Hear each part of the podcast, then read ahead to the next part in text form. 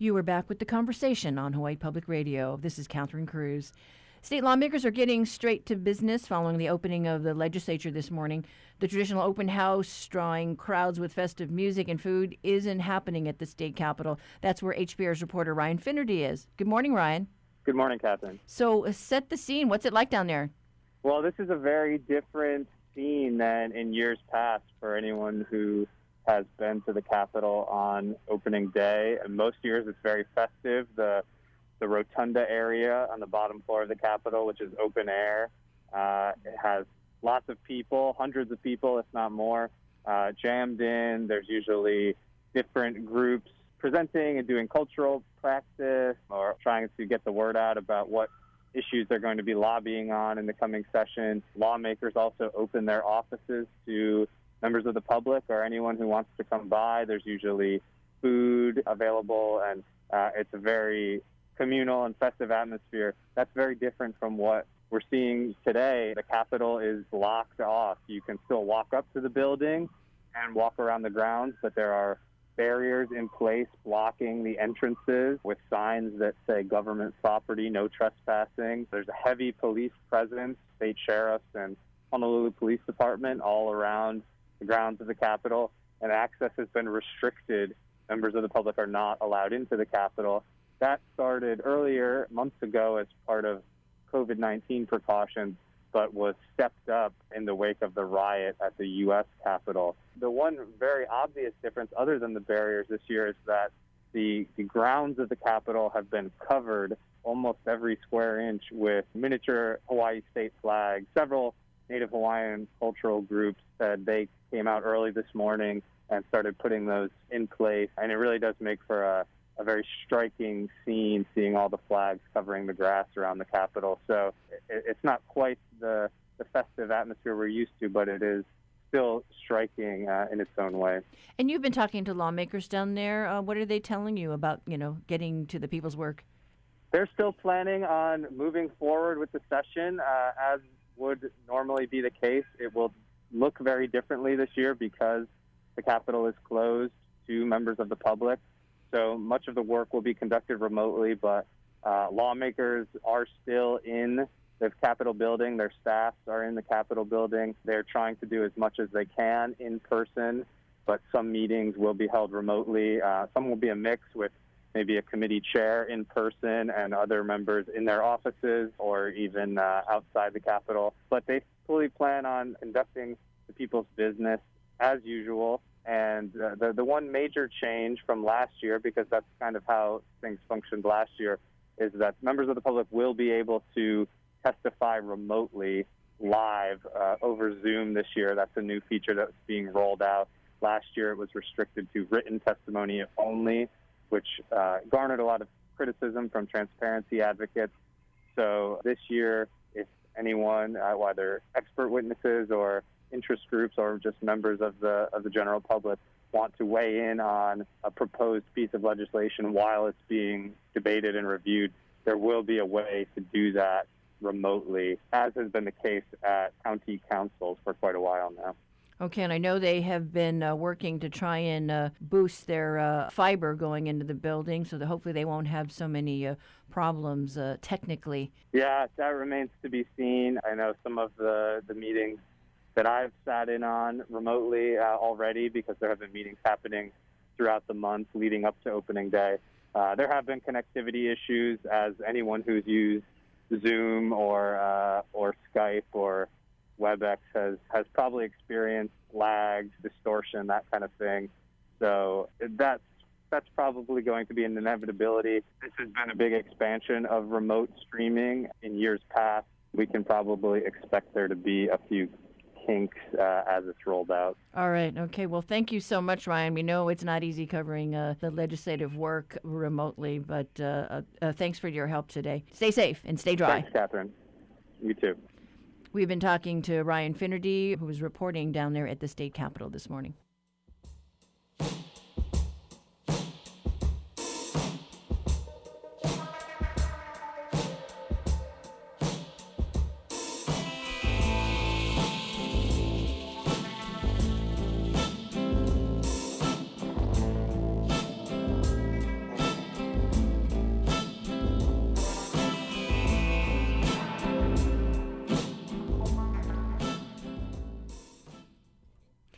Today's reality check has a story about the start of this legislative session, and it's not off to a good one for the Legislative Auditor's Office. Honolulu Civil Beat reporter Stewart Yerton on the line today. Good morning. Good morning, Catherine.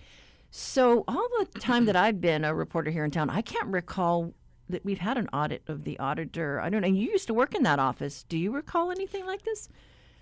Um. Uh. Yes, I I worked there. Um. Uh, but no, there's never been anything where the legislature has really uh, had this kind of uh, working group to really uh, look at the auditor in this way that I've that I've seen. And so, what's prompting this? Well, uh, House Speaker Scott Saiki um, said that he's concerned about a couple of things, and, and some of this is mentioned in, in this today's story. Um, I spoke to him again today, and, and he brought up another point. But uh, a couple of things. One, he's he's the Speaker is not happy with the way um, the Les Kondo is running the office. He said that he's running it in a litigious manner uh, that's really not uh, appropriate for, for the auditor.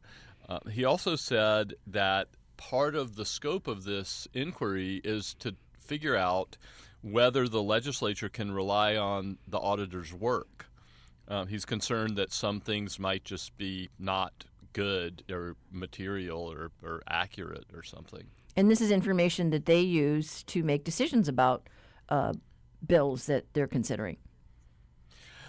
Right. Uh, bills, funding of agencies, how things are operating. You know, this is kind of the um, accountability branch of the legislature or accountability office. It's the state equivalent of the General Accountability Office or the GAO of Congress. So, yeah, this is um, it's the, sometimes called the legislative auditor, and it really goes in and assesses the executive branch and sees well how well are they actually doing things. It's not just about money; it's they're looking at performance often and um, really trying to figure out are they doing their job. Yeah, they they do management audits as well, and and the one audit recently was the one of the Office of Hawaiian Affairs uh, that kind of um, blew up because they, they according to Les, right, they didn't get info they needed. Right, and this is this is essentially caused just a delay or a complete uh, postponement or suspension of that audit and the legislature made the funding for for Office of Hawaiian Affairs uh, contingent on the uh, on the audit being done. Well, if there's no audit, then OHA doesn't get its money, and it's creating uh, a bit of a problem. Yeah, there's tension there. So, uh, if I recall, the the court sided with OHA, uh, and so right. yeah, so so then what happens with this audit? Well, uh, it seems like arguably, uh, the Office of the Auditor could uh, go ahead with an audit and scope out uh, the portion of material that they can't get or have the audit reflect that. But again, this is the kind of thing that they have a city auditor, a former city auditor is going to look at this, and, and he's in a much better position, I think, to assess the situation uh, than I am, or really just about anybody else. Um, he can look at audit standards and say, well, c- can they do this? Uh, you know, the other thing that uh, Speaker Saiki uh, mentioned was a, a, report the office did on special funds available for the legislature um, to, to use during this uh, time where there's lot, not a lot of you know, state money, extra state money floating around. And uh, the quote from the speaker was that report was completely useless. Uh, that's just what he told me. He said information was simply wrong in it, and they can't uh, use it. So, could that be grounds for removing the auditor? Well, the speaker says uh, yes. Um, that if, if, for cause, all the Constitution says is for cause, uh, the legislature can have a joint session and, uh, with a two thirds uh, majority vote, could remove the auditor. Yeah, well, I know Les Kondo w- was previously with the State Ethics Commission, and uh, you know he pretty much toed the line on you know what lawmakers couldn't couldn't do uh, or, couldn't accept as far as gifts, and uh, uh, so that didn't make him popular with a lot of lawmakers either. Well, he was very much a straight arrow, and again, we'll we'll see how this shakes out. But uh, they have three very uh, accomplished former public servants on this uh, working group, and we'll see what happens. All right. Well, thanks so much, Stewart. Thank you, Catherine. And that was reporter Stewart Yerton with today's reality check. To read his story, visit civilbeat.org. This is the conversation on statewide member supported Hawaii Public Radio. Up next, your backyard quiz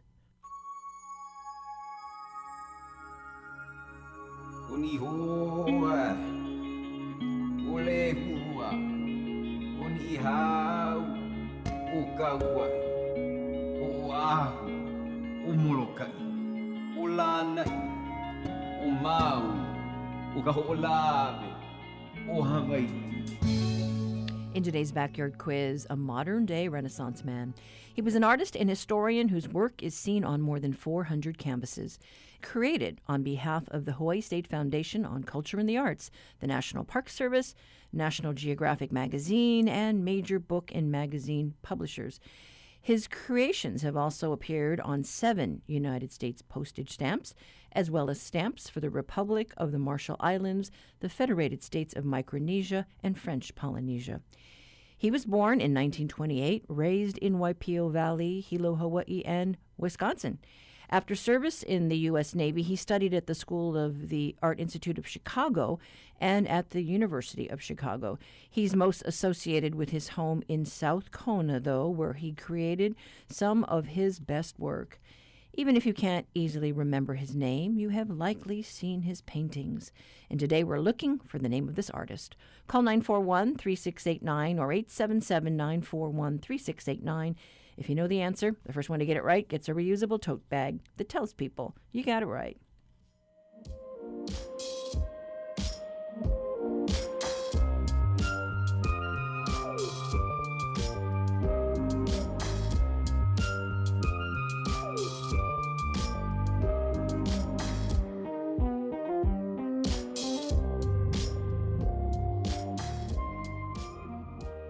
Support for the Backyard Quiz comes from NAREIT Hawaii, which represents real estate businesses committed to strengthening communities statewide by supporting affordable housing, providing infrastructure, and creating jobs. Learn more at nareithawaii.com.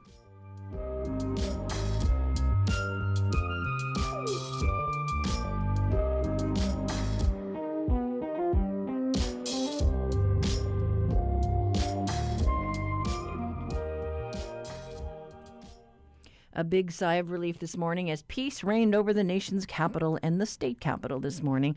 Our political analyst Neal Milner joins us for the long view. Good morning, Neal. Good morning, Catherine. So, how are we going to heal these divisions? Well, it's interesting that a piece that was written uh, obviously a couple months ago and uh, appeared recently in Atlantic Magazine about the Mormons, written by uh, McKay Coppins, who is a practicing Mormon, a terrific political writer, um, and a terrific writer generally. His article on the LDS and, and their history and so on is a very useful way of thinking about some of these things, about what you can learn from the Mormons uh, in regard to healing the kinds of issues we have. And I should add, that's not why Coppins wrote it which makes it even more interesting.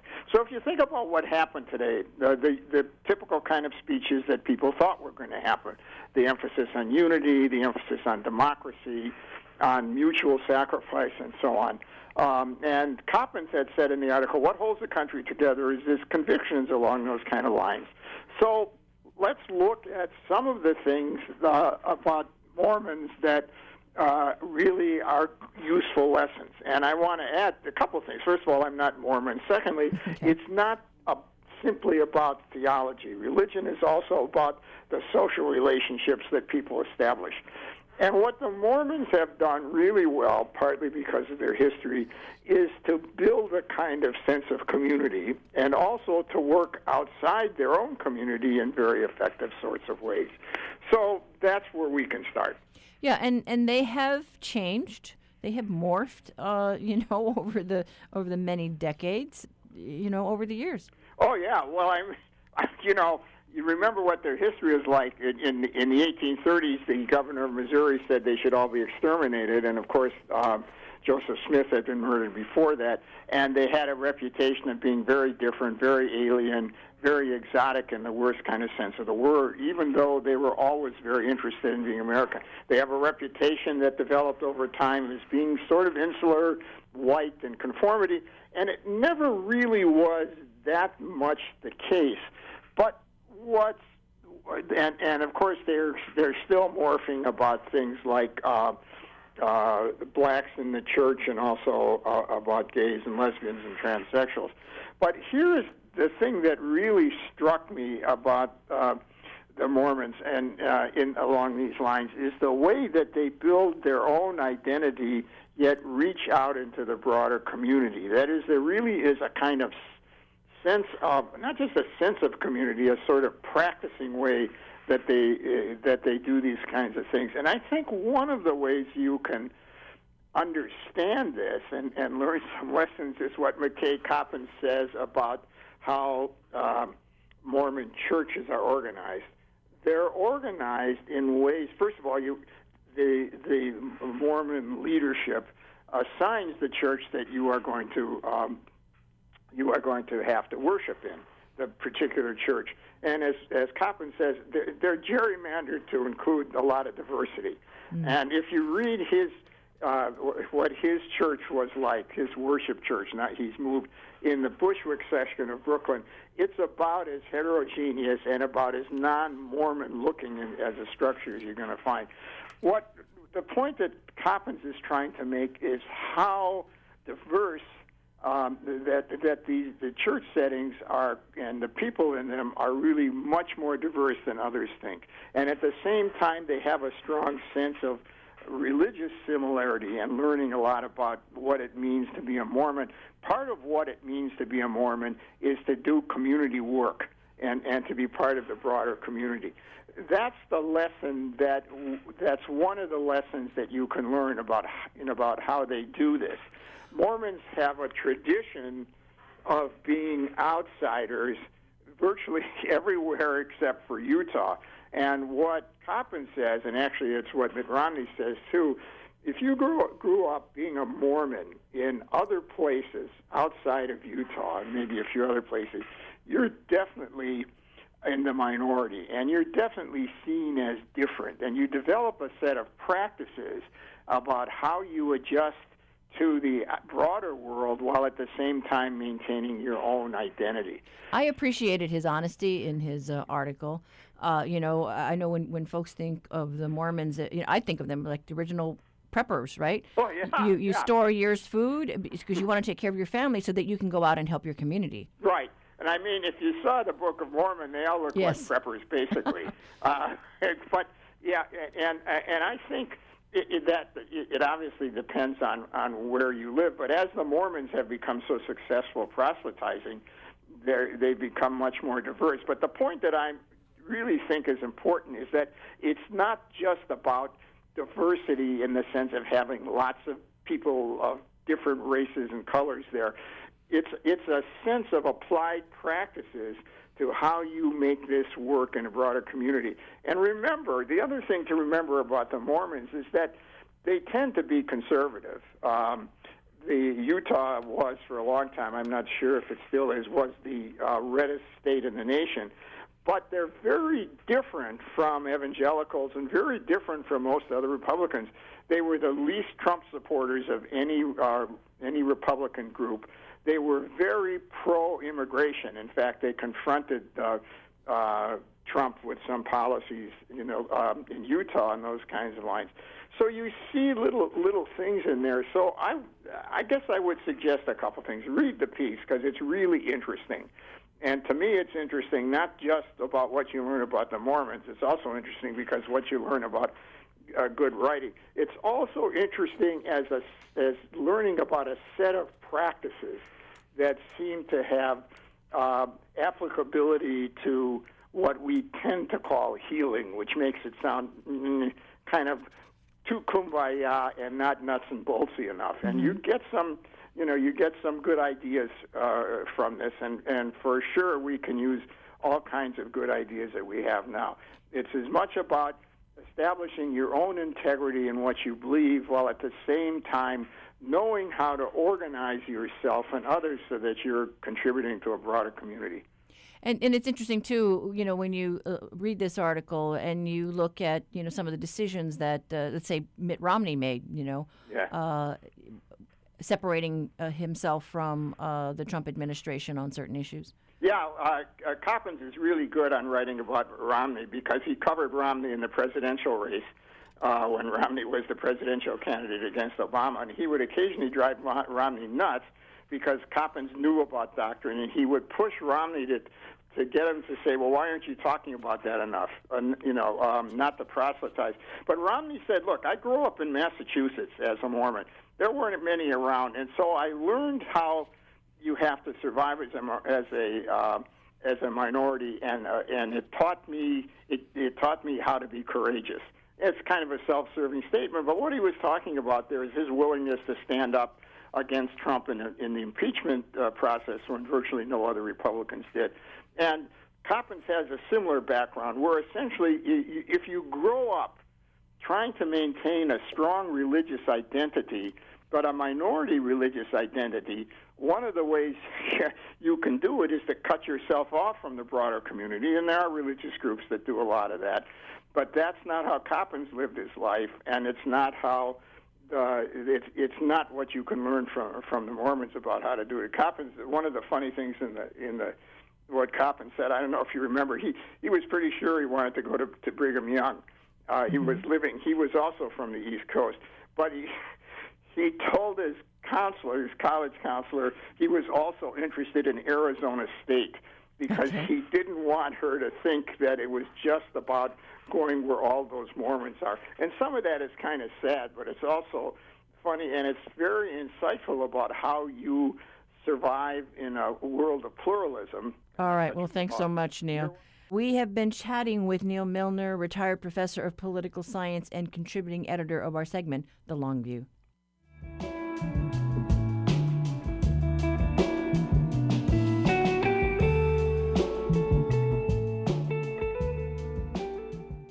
Support for HPR comes from Compassion and Choices, celebrating the second anniversary of the Our Care, Our Choice Act, allowing terminally ill adults to request a prescription for medical aid in dying. CompassionandChoices.org/Hawaii. HPR's Atherton concerts are back with a season of virtual performances. Join us Saturday, January 23rd when we welcome Kailua Moon with their signature blend of traditional Hawaiian, pop, and Americana.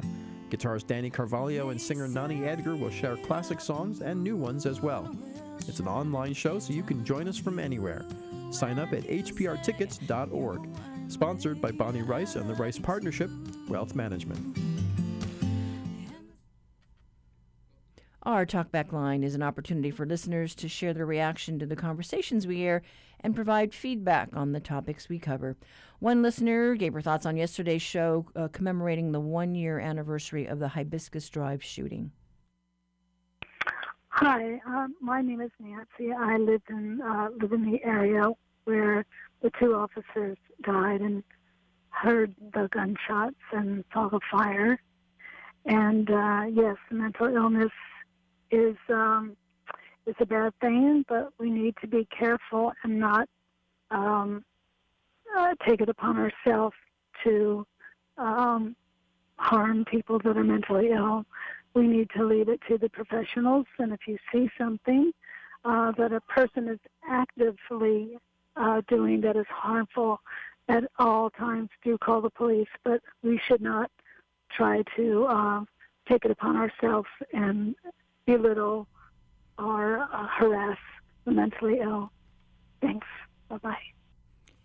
Another listener shared her perspective on Nick Ochs, the founder of the Hawaii chapter of Proud Boys. We re aired a, a 2018 interview with him on Monday, the 11th, and shared reaction from our listeners on the air last week. My name is Meryl, calling from the Big Island. I appreciated what was just said. Sometimes to be informed is to be forearmed, you know. Whatever that man believes. Everybody has the right to their belief, but sometimes others need to know that type of thinking to protect themselves. We're not stupid people. Students are saying that. But I'm intelligent enough to know what's the proper thing to do, what's the right thing to do. For what? To show that you care about your fellow man, humans, not skin color, not what country they come from, not their educational level. Care about humans. That's important. Thank you. And Lee from Honolulu wrote, I am listening right now to the discussion about the re airing of the interview with the Proud Boys Hawaii founder. I strongly support your re airing of that interview. Thank you for standing up for content and context in the face of cancel culture that mistakenly thinks that hear no evil, see no evil will protect us from evil. And if you have something you want to share about a guest or a topic on our show, please call our talkback line at 792 8217.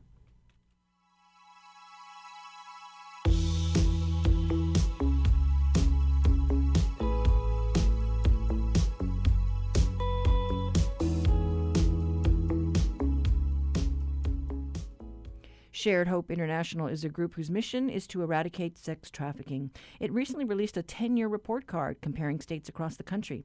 So, how does Hawaii stack up? The conversation's producer Harrison Patino spoke with Shared Hope International's Samantha Vardaman. She begins by laying out the framework that states were graded on.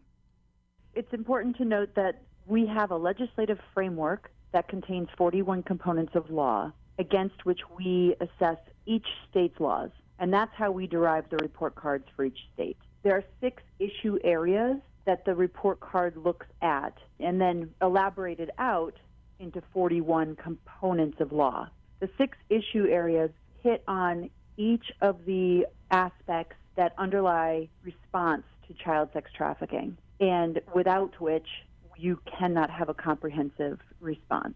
They include um, criminalization of domestic minor sex trafficking, having the crime of sex trafficking in place and making sure that it includes all aspects of sex trafficking that relate to children as well as adults, but that also include the trafficker and the buyer. Those are the two perpetrators of sex trafficking, and a law that does not include both is not a comprehensive law. Criminal provisions for demand. Does the crime include the buying of sex with children? Because that is a crime of sex trafficking. And then, of course, criminal provisions for the traffickers themselves. But thirdly, there's a criminal provision for facilitators that's required. That's where we try to go after the people who are letting it happen, who are providing the setting in which it's happening. The fifth area that we looked at is really the largest and the hardest, and it's protective provisions for the child victim. Seems like that would be a no brainer,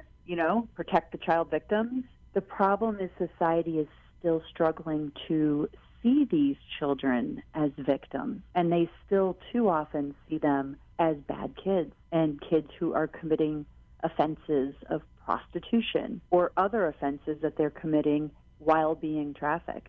So we are deeply engaged in working towards changing the perspective of society towards these child victims and ensuring that there are protective responses in place for them. The sixth area of the framework is criminal justice tools for investigation and prosecution. We have to provide training uh, for law enforcement to recognize and respond to human trafficking. We have to have laws that allow law enforcement to use the tools they need to um, to investigate these crimes and to gather the evidence necessary for successful prosecution. How does Hawaii compare to the other states on the list? This framework that we have been using to grade the states for 10 years has now been advanced. An advanced legislative framework was released publicly November of 2020. We are spending this year from November 2020 to November 2021 to grade every state against this new advanced framework that is more comprehensive and a little tougher. So when we talk about how Hawaii compared to other states under the previous framework, the report card in 2019 that came out for each state, Hawaii received the grade of a C. That can be viewed in two ways. When we started the project, Hawaii received an F. So there was progress in 10 years.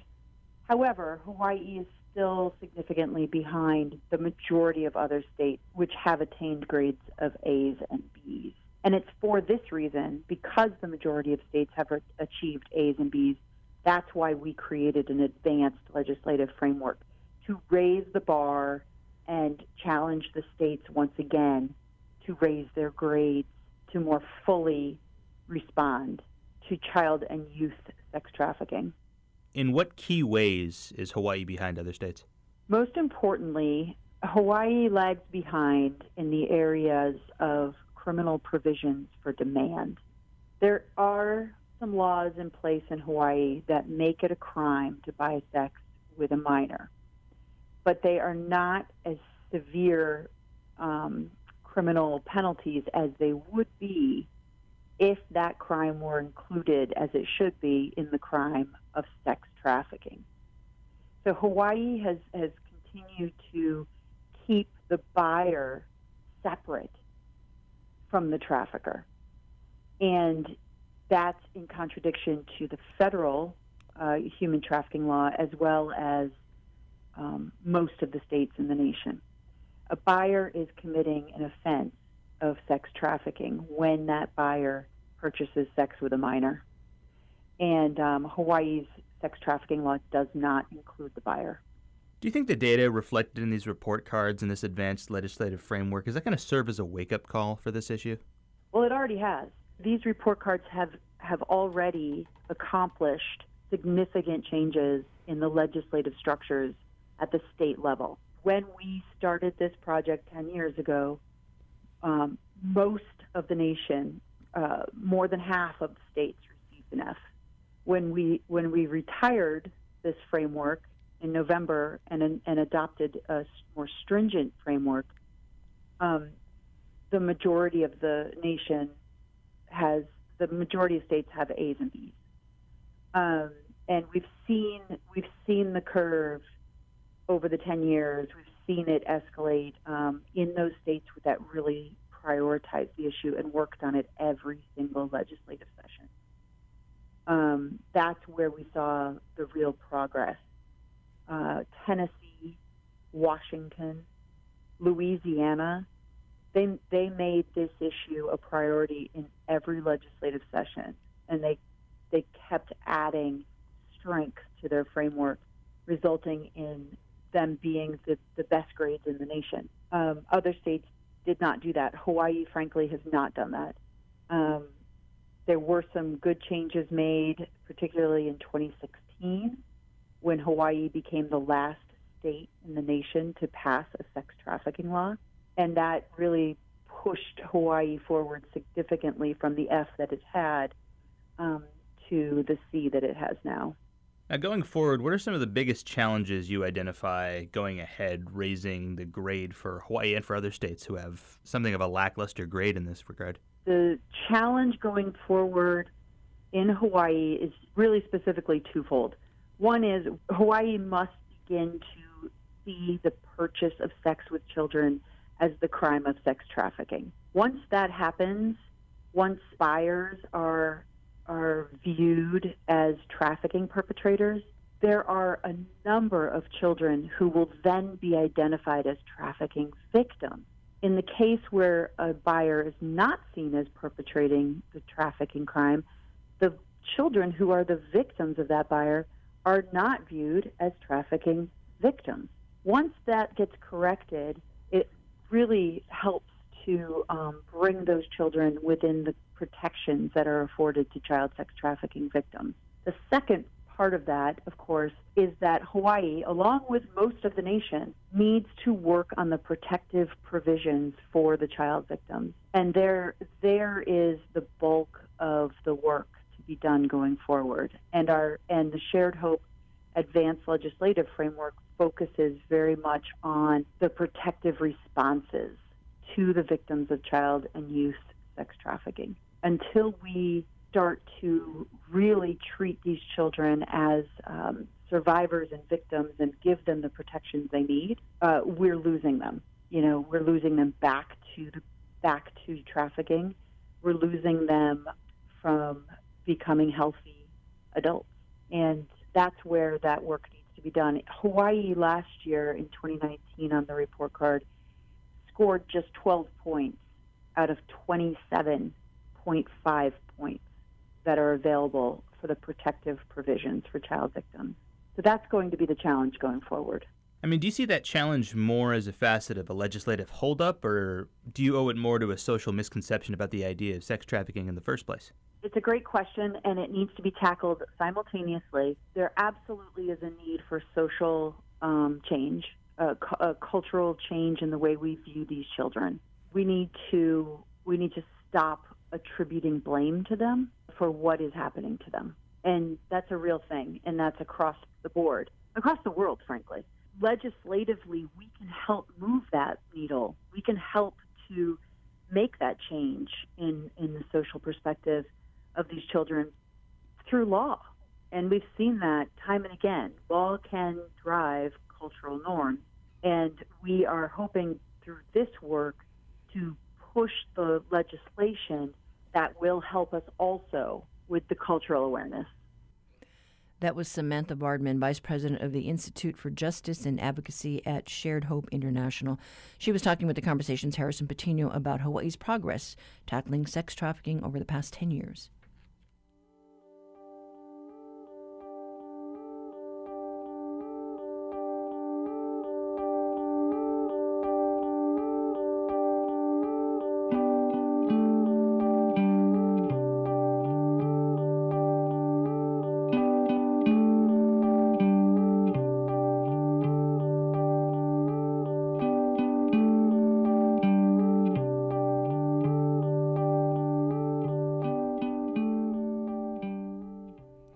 This is the conversation on Hawaii Public Radio. Time now for this week's Manu Minute. University of Hawaii Hilo professor Patrick Hart introduces us to a very small, very rare Hawaiian honey creeper.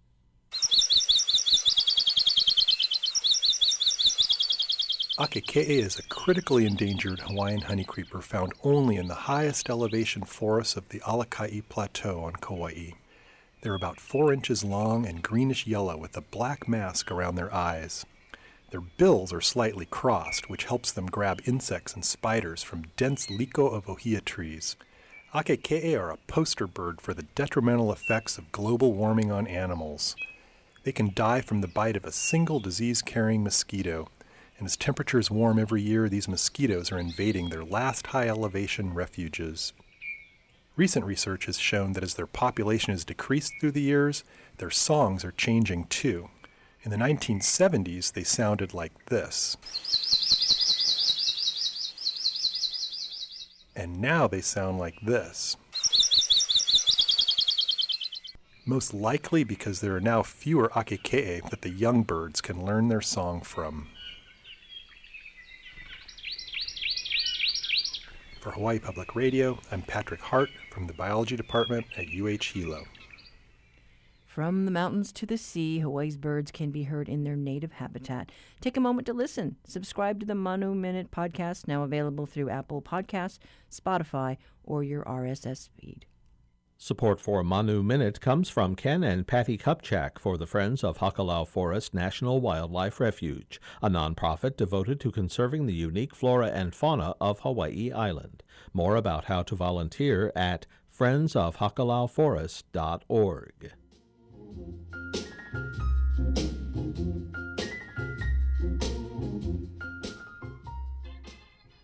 In today's backyard quiz, we remembered one of Hawaii's premier artists. His paintings of historic scenes are said to be accurate, drawn down to the smallest detail, evoking many of the celebrated episodes of life in pre contact Hawaii. His artistic visions found homes on over 400 canvases as well as U.S. and other postage stamps.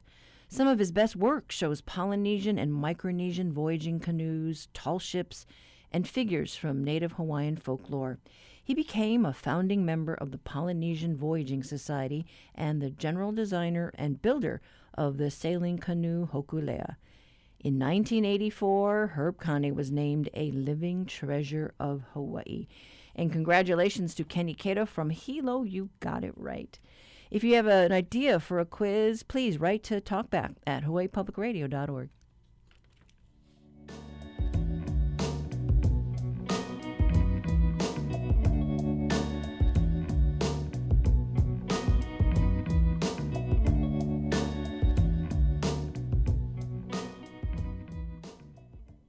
Did you know that roughly 10% of Hawaii residents do not have internet in their homes?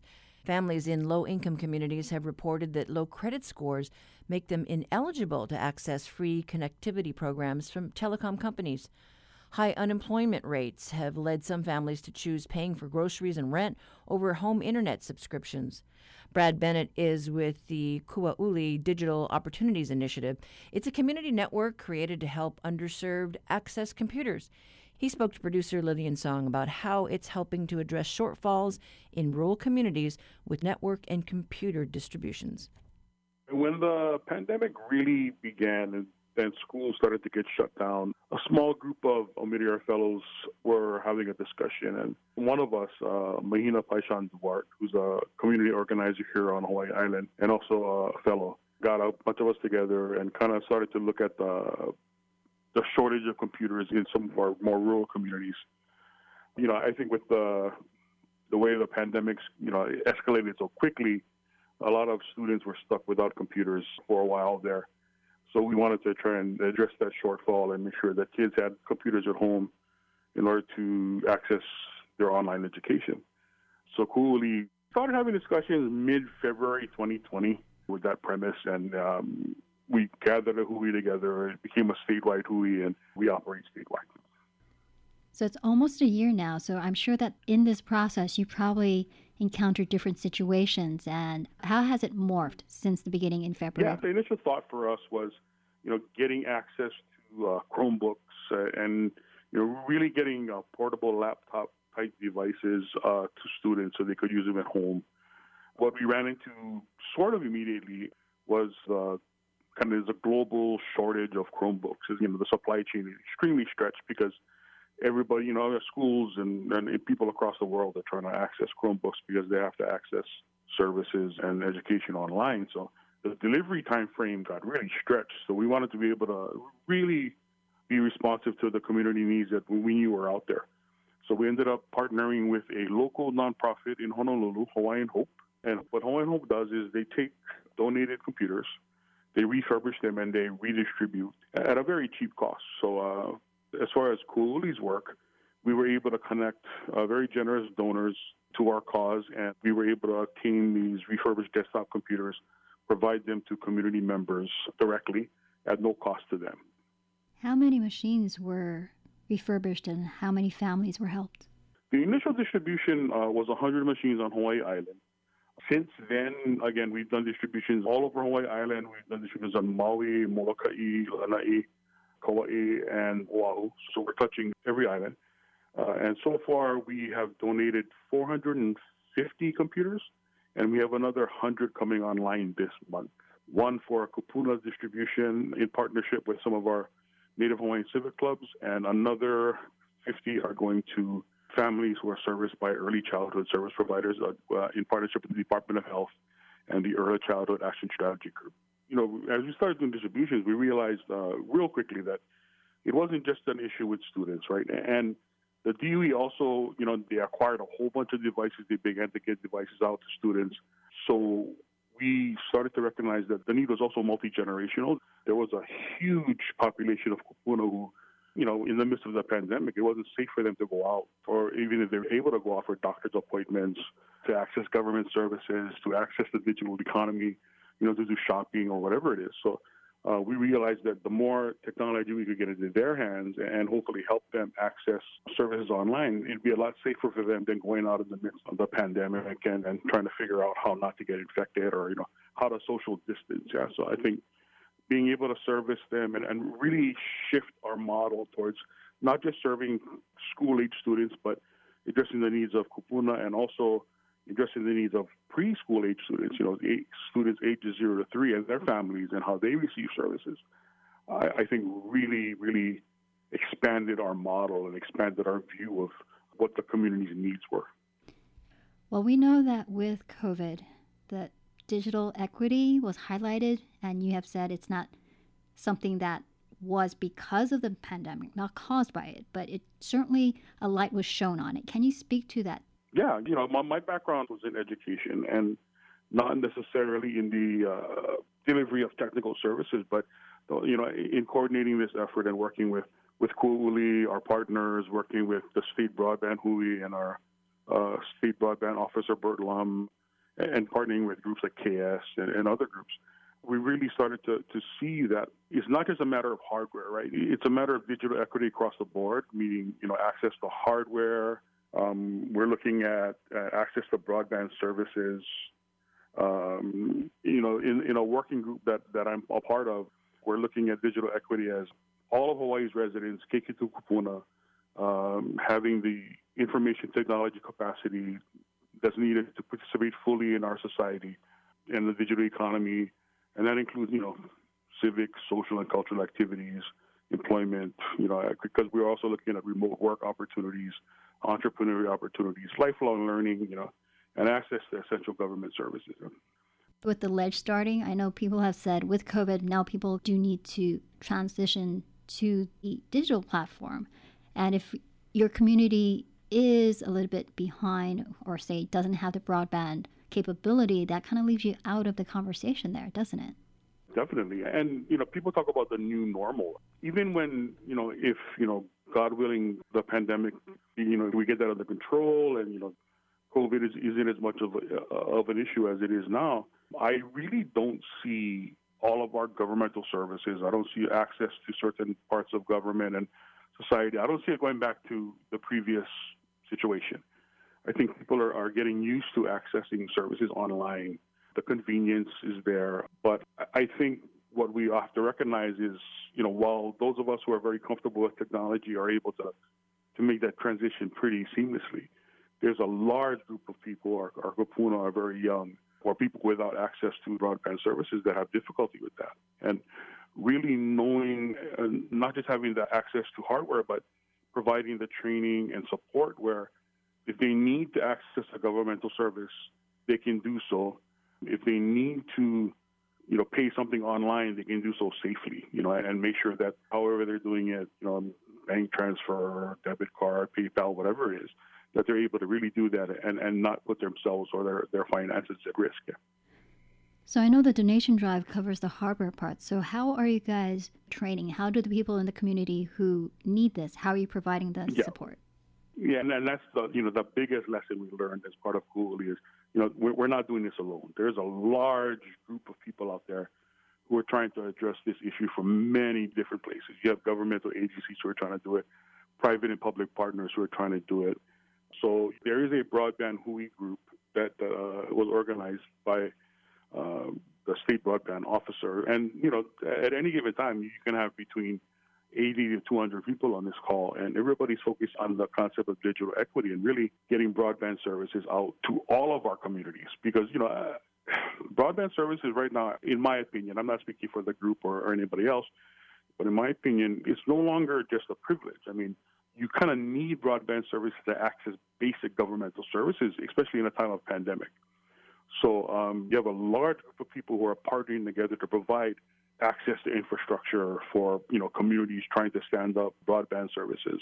You have groups like the Workforce Development Council who are trying to partner with the library system and partner with UH in trying to do some digital literacy training across the state and you know through the state libraries or through uh, different partners. Yeah.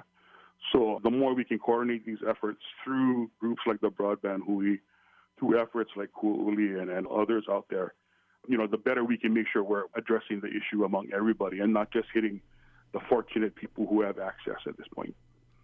So it does sound like you guys in your own communities networks are seeing the need and now you are reaching across to each other so that you're not just in silos but collectively working together toward this goal. Yes, yeah, exactly, and and the federal government is seeing it as well. Yeah, you know, with, with some of the COVID relief bills that are coming down, broadband access is is a part of those bills as well. So there is money coming down to various agencies to be able to try and address those issues, you know, in Hawaii and nationwide. I think the more we coordinate our efforts, and the more we realize that we're supporting each other, and hopefully not working at cross purposes or duplicating efforts, you know, the more efficiently we can use these funds that are available to really make a dent and, and, and really start to affect how broadband services are seen as, uh, again, in my opinion, a right and not a privilege. That was Brad Bennett, Network Coordinator for the Ku'uli Digital Opportunities Initiative. He was talking with producer Lillian Tsang. Uh, interested in helping? Well, the group has partnered with Hawaiian Hope and it has extended their Hardware for the Holidays donation drive. It's running here on Oahu through February 15th. They're also looking for organizations who can assist in collecting and refurbishing computers on the neighbor islands. Find links at hawaiipublicradio.org.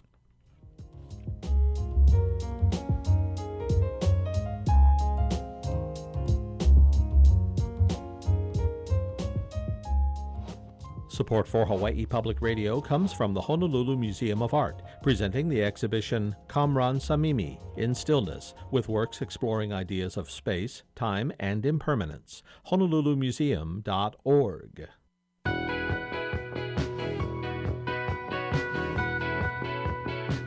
I'm Bert Lum. Today on Bytemarks Cafe, we'll find out about a Navy program called Tech Bridges. We'll learn how Tech Bridges aims to get local companies to help build technology solutions to support the Department of Defense as well as the commercial sector. That's today at 6:30 p.m. on Bytemarks Cafe.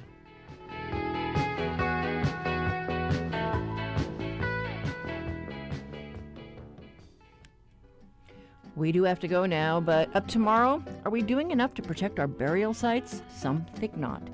Got a story you'd like to share? Leave your feedback on Talkback Line 808 792 8217. Post your comments on Facebook at The Conversation HPR or tweet us at HI Conversation. Email works too, talkback at hawaiipublicradio.org. You can find our archive shows online. I'm Catherine Cruz. Join us tomorrow for more of the conversation.